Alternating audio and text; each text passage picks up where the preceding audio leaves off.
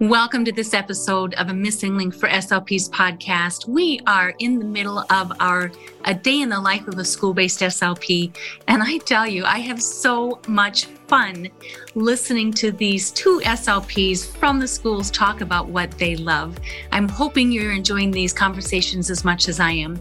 Missing Link for SLPs is really becoming the spot for SLPs to come and listen and hear conversations with other SLPs who are passionate about what we do in our field.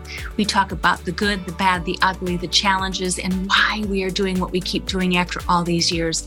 So, welcome, welcome. Glad you are here.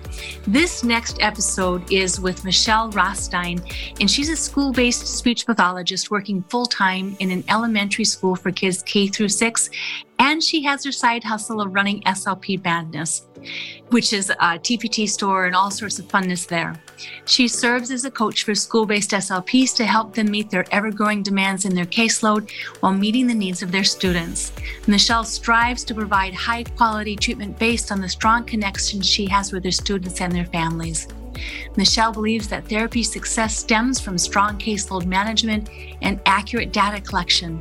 In her 23 years as a school based speech pathologist, Michelle has served as her department coordinator as well as an IT consultant to the other therapists in her school district.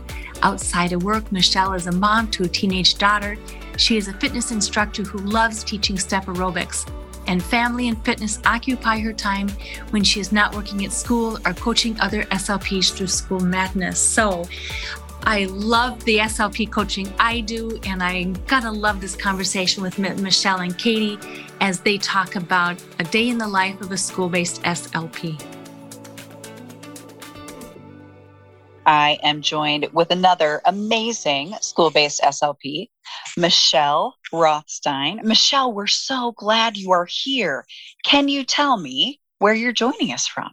Yes, I am joining you from a suburb of Philadelphia in Pennsylvania, located in Bucks County. Wow.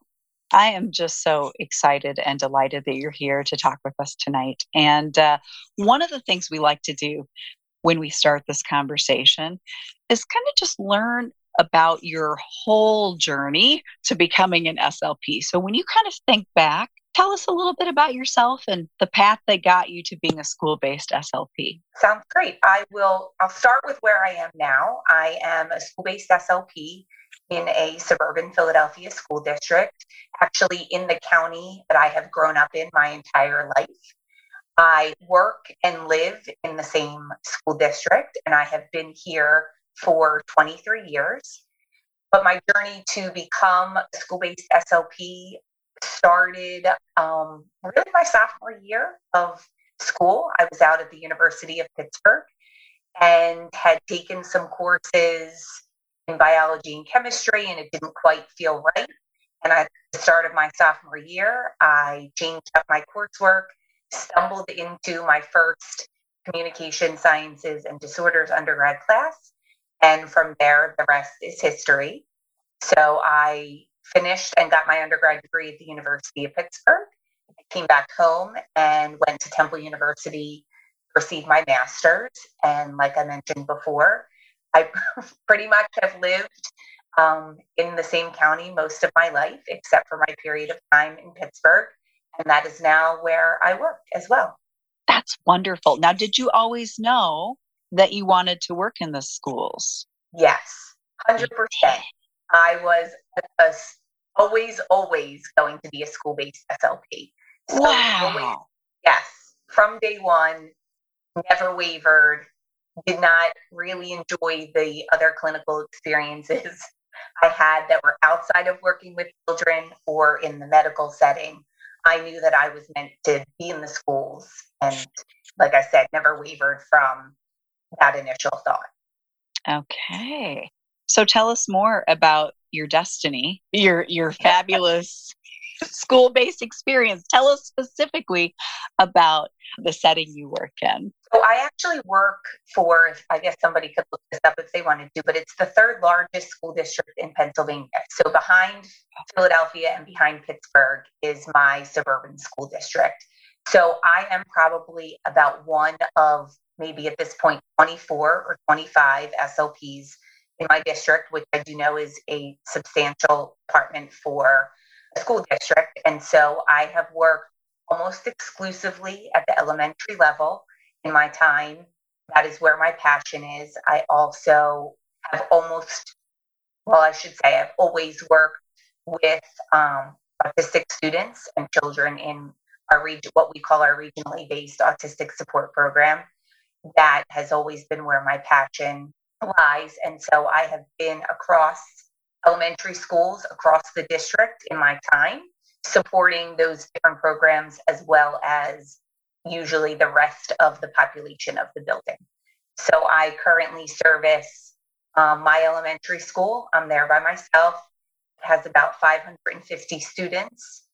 We have three what we call regionalized autistic support classrooms there. So students that sometimes that is their neighborhood school and sometimes they are bused from other neighborhood schools to receive the supports that we have in place. Um, and so I do, as I say, all the things.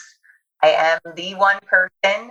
And so that makes it a very unique and very challenging experience when you're a department of one. Mm-hmm. Um, but again, I consider myself the master of my domain because there's nobody else that does what I do. So I get to do it um, to the best of my ability and the way that I would like to. So, Michelle, you said something really interesting there. You said, you know, I'm a department of one. And I would like to talk with you more about how you manage some of the demands uh, being that department of one. So, uh, can you talk with us a bit about workload and scheduling, some of those kinds of things? Let's start with workload. How do you manage the workload when you have all these different factors to consider and you're doing all of it?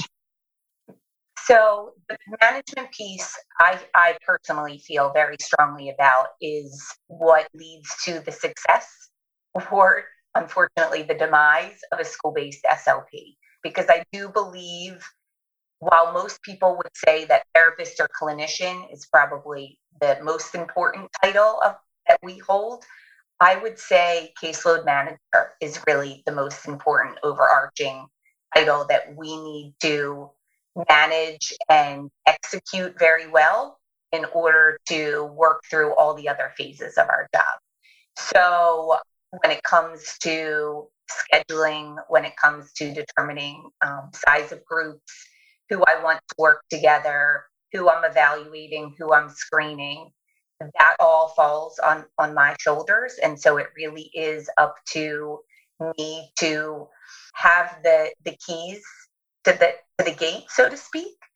So when I talk about being a caseload manager, one of the things that I believe really firmly in is that in order to do the job well, there is limited space or limited opportunities to service kids.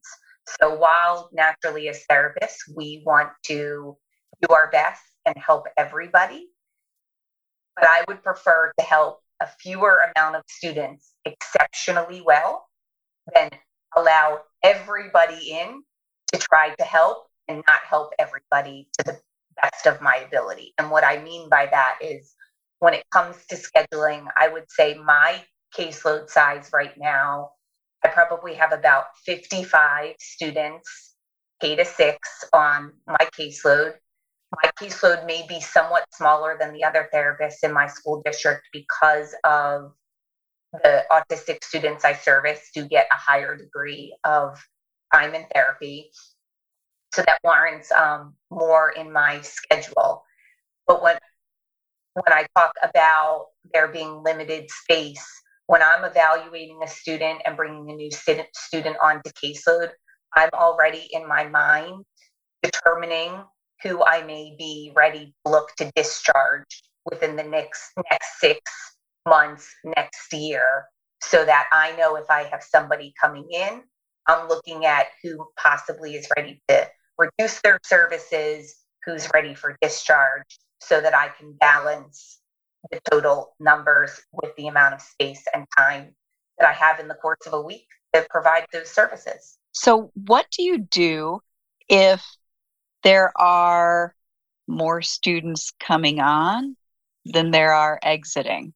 So, I actually experienced that last year to a very high degree. I'm not sure if all school-based SLPs are have seen an influx of significant student need. I personally um, last year termed it the COVID effect, where I was seeing a very high degree of students coming into kindergarten with very severe speech sound disorders that had not been diagnosed, picked up, students hadn't received early intervention. And so that was a was a very challenging, very challenging year.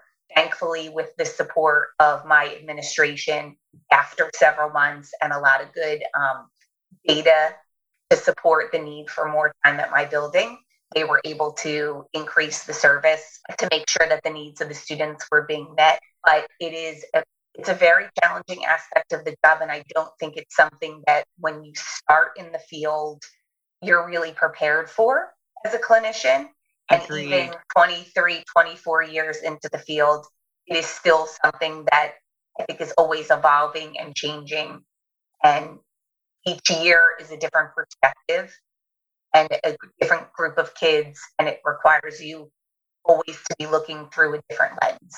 You know, Michelle, uh, one of the ways I tried to help an administrator understand kind of the schedule and the demand pieces, I said, if you think about my time slots available for therapy as buckets, and you think about the students that I see as beans, you can give me 75 beans to put in the buckets. You can give me 65 beans to put in the buckets but there's an implication to all of those things. And what it is, is the beans end up staying in the buckets longer if we have more beans because there just isn't if you have a if you have a really large group those students aren't going to get uh, the trials and the dosing of the intervention that can move that needle quicker in terms of progress. And i so appreciate that you're giving voice to that because i do think when we come out of graduate school, sometimes we're a little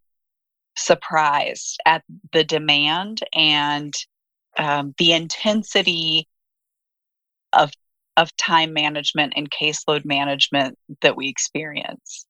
I, I really do. That's. I hope you don't mind. I may steal that bean analogy. I may use that in the future because it really it really does speak to another perspective and how I look at our job. Some people have asked me along the way, well, if you wanted to work with children so much, why didn't you become a teacher? Why did you choose this field over another? And I equate our job to like being the grandparent. I get to take them, I get to play with them, and then I get to send them back. So, yeah. where the teacher is the parent, right? I have them all day.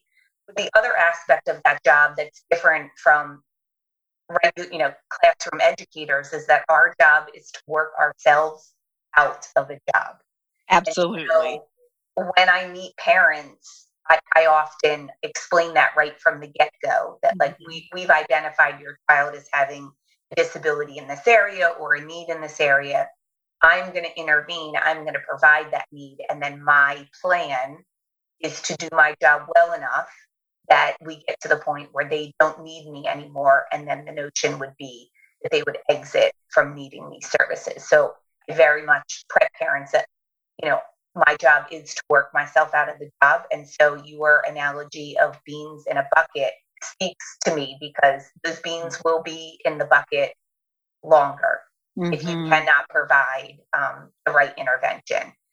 So last year in working with one of the new students that I identified came into kindergarten with um, a severe intelligibility issue. And I was able, again, with the support of my administration, to match the right intervention with that child. And here, less than 12 months later, I'm actually able to discharge him, which is, I, I call this student my unicorn, my once in a career oh. child when the intervention and the needs of the student match so perfectly.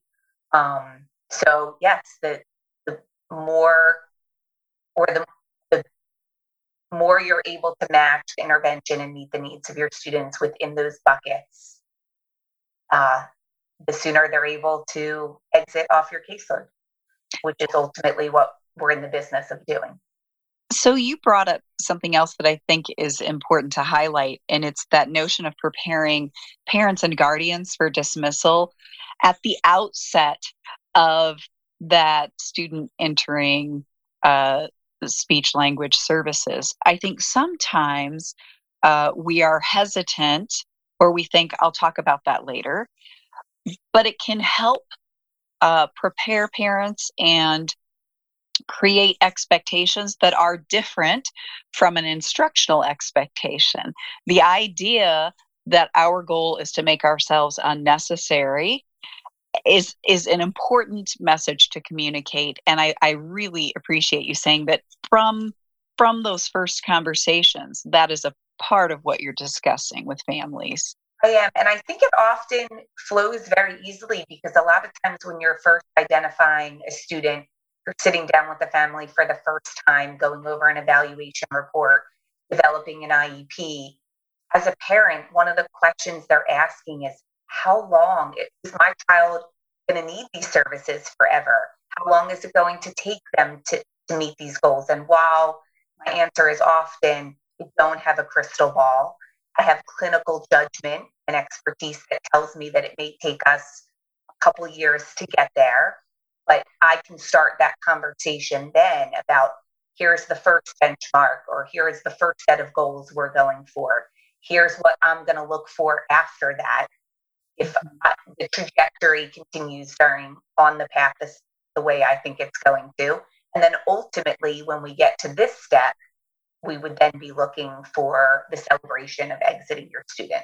And I do also always try to um, couch it as a celebration because sometimes for parents, it is hard to then let go of that safety net and the level of progress they've seen their students make it's very comforting for them to maintain that level of service and then therefore hard to work yourself out of that. Sometimes I say when you do such a good job and parents are so happy with the services their kids get, it's sometimes harder to reduce them or eliminate them completely in the end. There definitely can be that anxiety or almost a fear based component of, I don't want my child to lose something that has benefited them.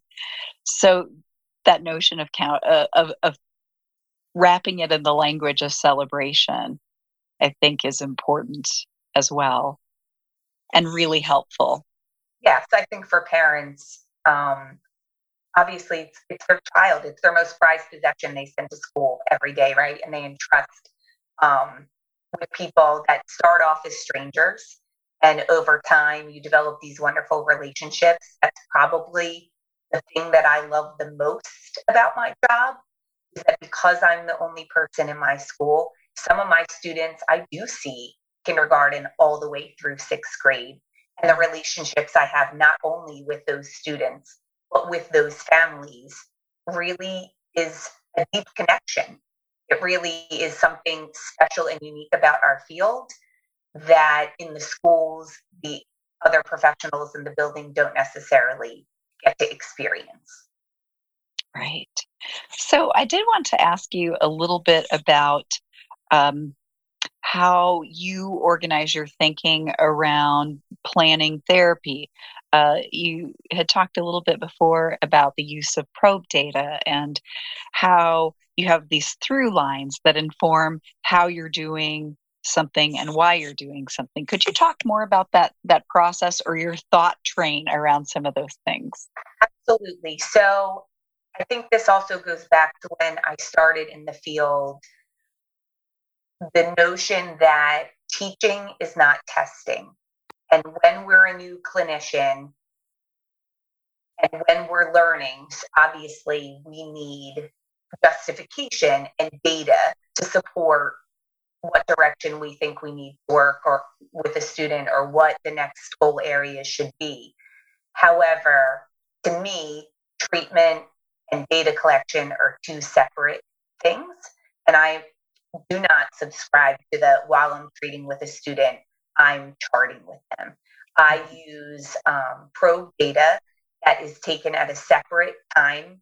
I use essentially a monthly interval, so a monthly rotation, three weeks of treatment, three weeks of therapy, one week of assessment. And so I believe that one, that actually makes my therapy better because I am 100% available. My students totally attuned to what cues they need in that moment, how I'm supporting them and scaffolding them. I'm not distracted by, oh, wait, did I get to that 10th trial? Do I have what I need on the paper in order to move on? And then by using probe data, I'm using the same assessment tool, the same 10 trials every time I assess that student. And so I think of it, I explain it to people like it's an apples to apples comparison. It's not apples to oranges. And so that way, I use also the term clean data. It's clean because I'm using the same set of stimuli every time. I may test it. Oh, I shouldn't say that, not test it. I treat it with a variety of stimuli. But when I go back to assess a student, I'm giving them the same five set of stimuli, the same 10 set of stimuli, so that I am charting their progress in a way that is consistent and I would also argue um, more legally defensible. Um, and then that informs my instruction moving forward. So then once a goal is met, and I have that documentation put into their present levels of their IEP or their progress report, and it just informs my instruction better. It documents their progress, um, like I said, in a more legally defensible way. Um, and so, again, a charge in in the schools. It is something that we have to we have to worry about. That is true. Mm-hmm. So I do know that in addition to working in the schools, you also create uh, supports and tools for other people working in the schools. I'm wondering if you could talk a little bit about some of the resources you've created. Oh, absolutely. Thank you for asking. So, as I started in the field, and again, realizing early on that I was a department of one, um, I started to create resources for myself that I initially found useful with my students. And over the years, that has turned into um, a coaching business for other school based SLPs, as well as a teachers pay teachers business. Um, that is SLP Madness, because I do believe, again, no two days are the same. It is a ma- it is a beautiful madness, but it is a madness nonetheless. so my teachers pay teachers business supports other school-based SLPs and other SLPs in private practice, supporting their data collection needs, um, resources for social skills instruction, as well as articulation and language instruction. And then I also have um, on my website some exclusive free resources um, for school-based SLPs centered around caseload management, the organization that I believe really catapults you into a successful year in terms of managing your paperwork, your IEP dates, um, and that can all be found at slpmadness.com. Amazing. So SLP Madness is that also the name of your TPT store? Yes, so my as well. My TPT store is SLP Madness, and you can also find um, me. My social media for Instagram is slp.madness, and also on Pinterest, um, which is SLP Madness.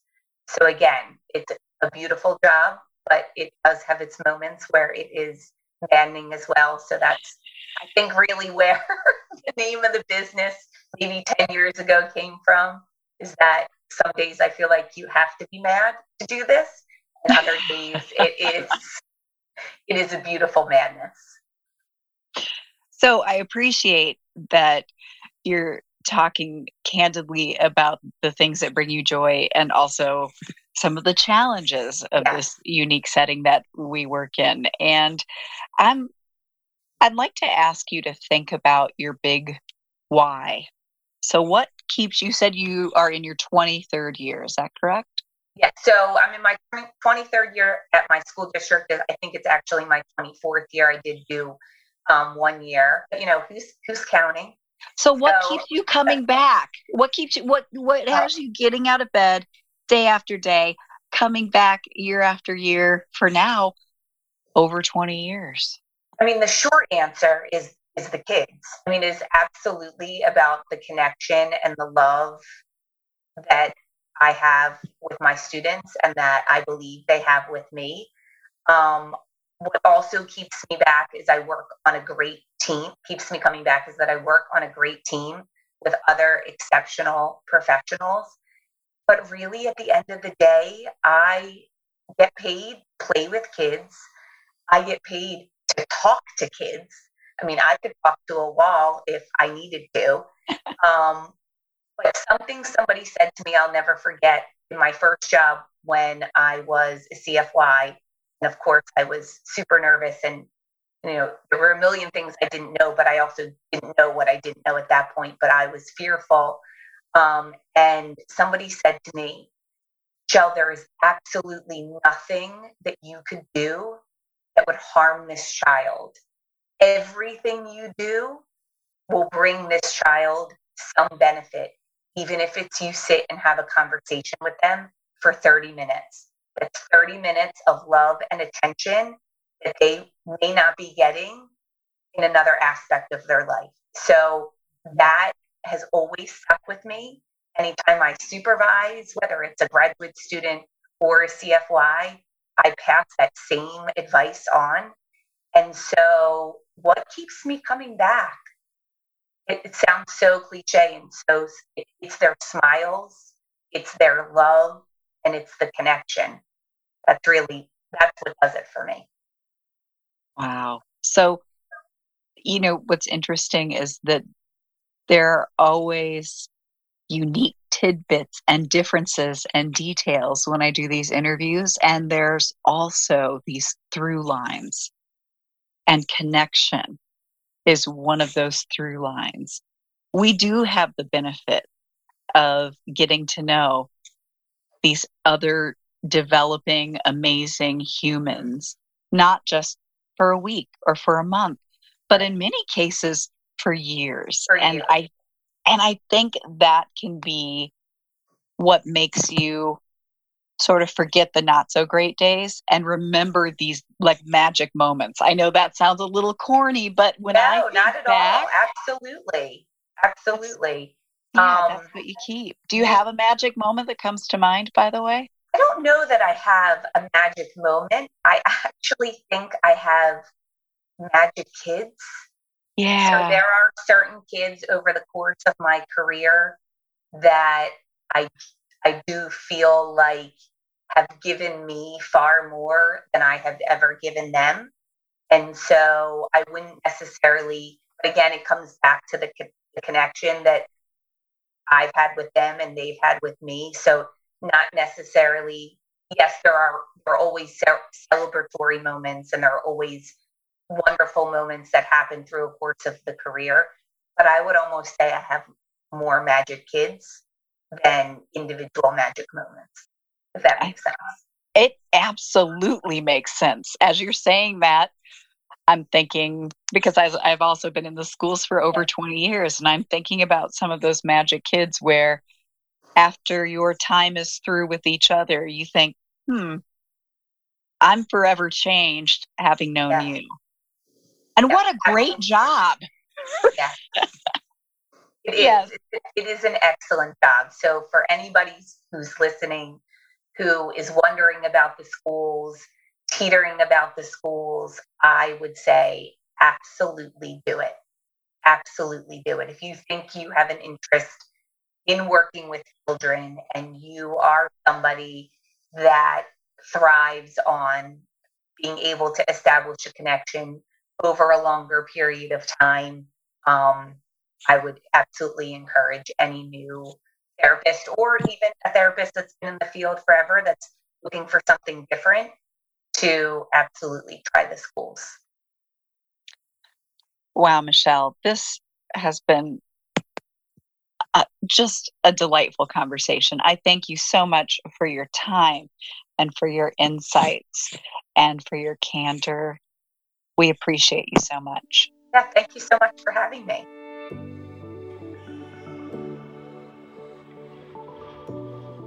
So I don't know about you, but that episode was absolutely humming with synergy.